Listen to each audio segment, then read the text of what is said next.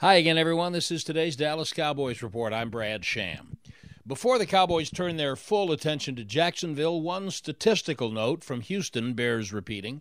When Ezekiel Elliott scored the winning touchdown in the fourth quarter, it was the 77th of his career, and only Hall of Famers Emmitt Smith and Tony Dorsett have scored more touchdowns than Zeke.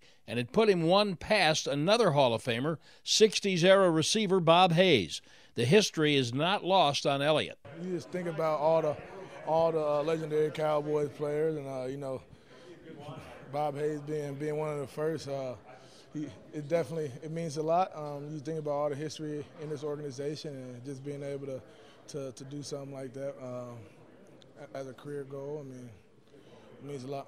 Walk me.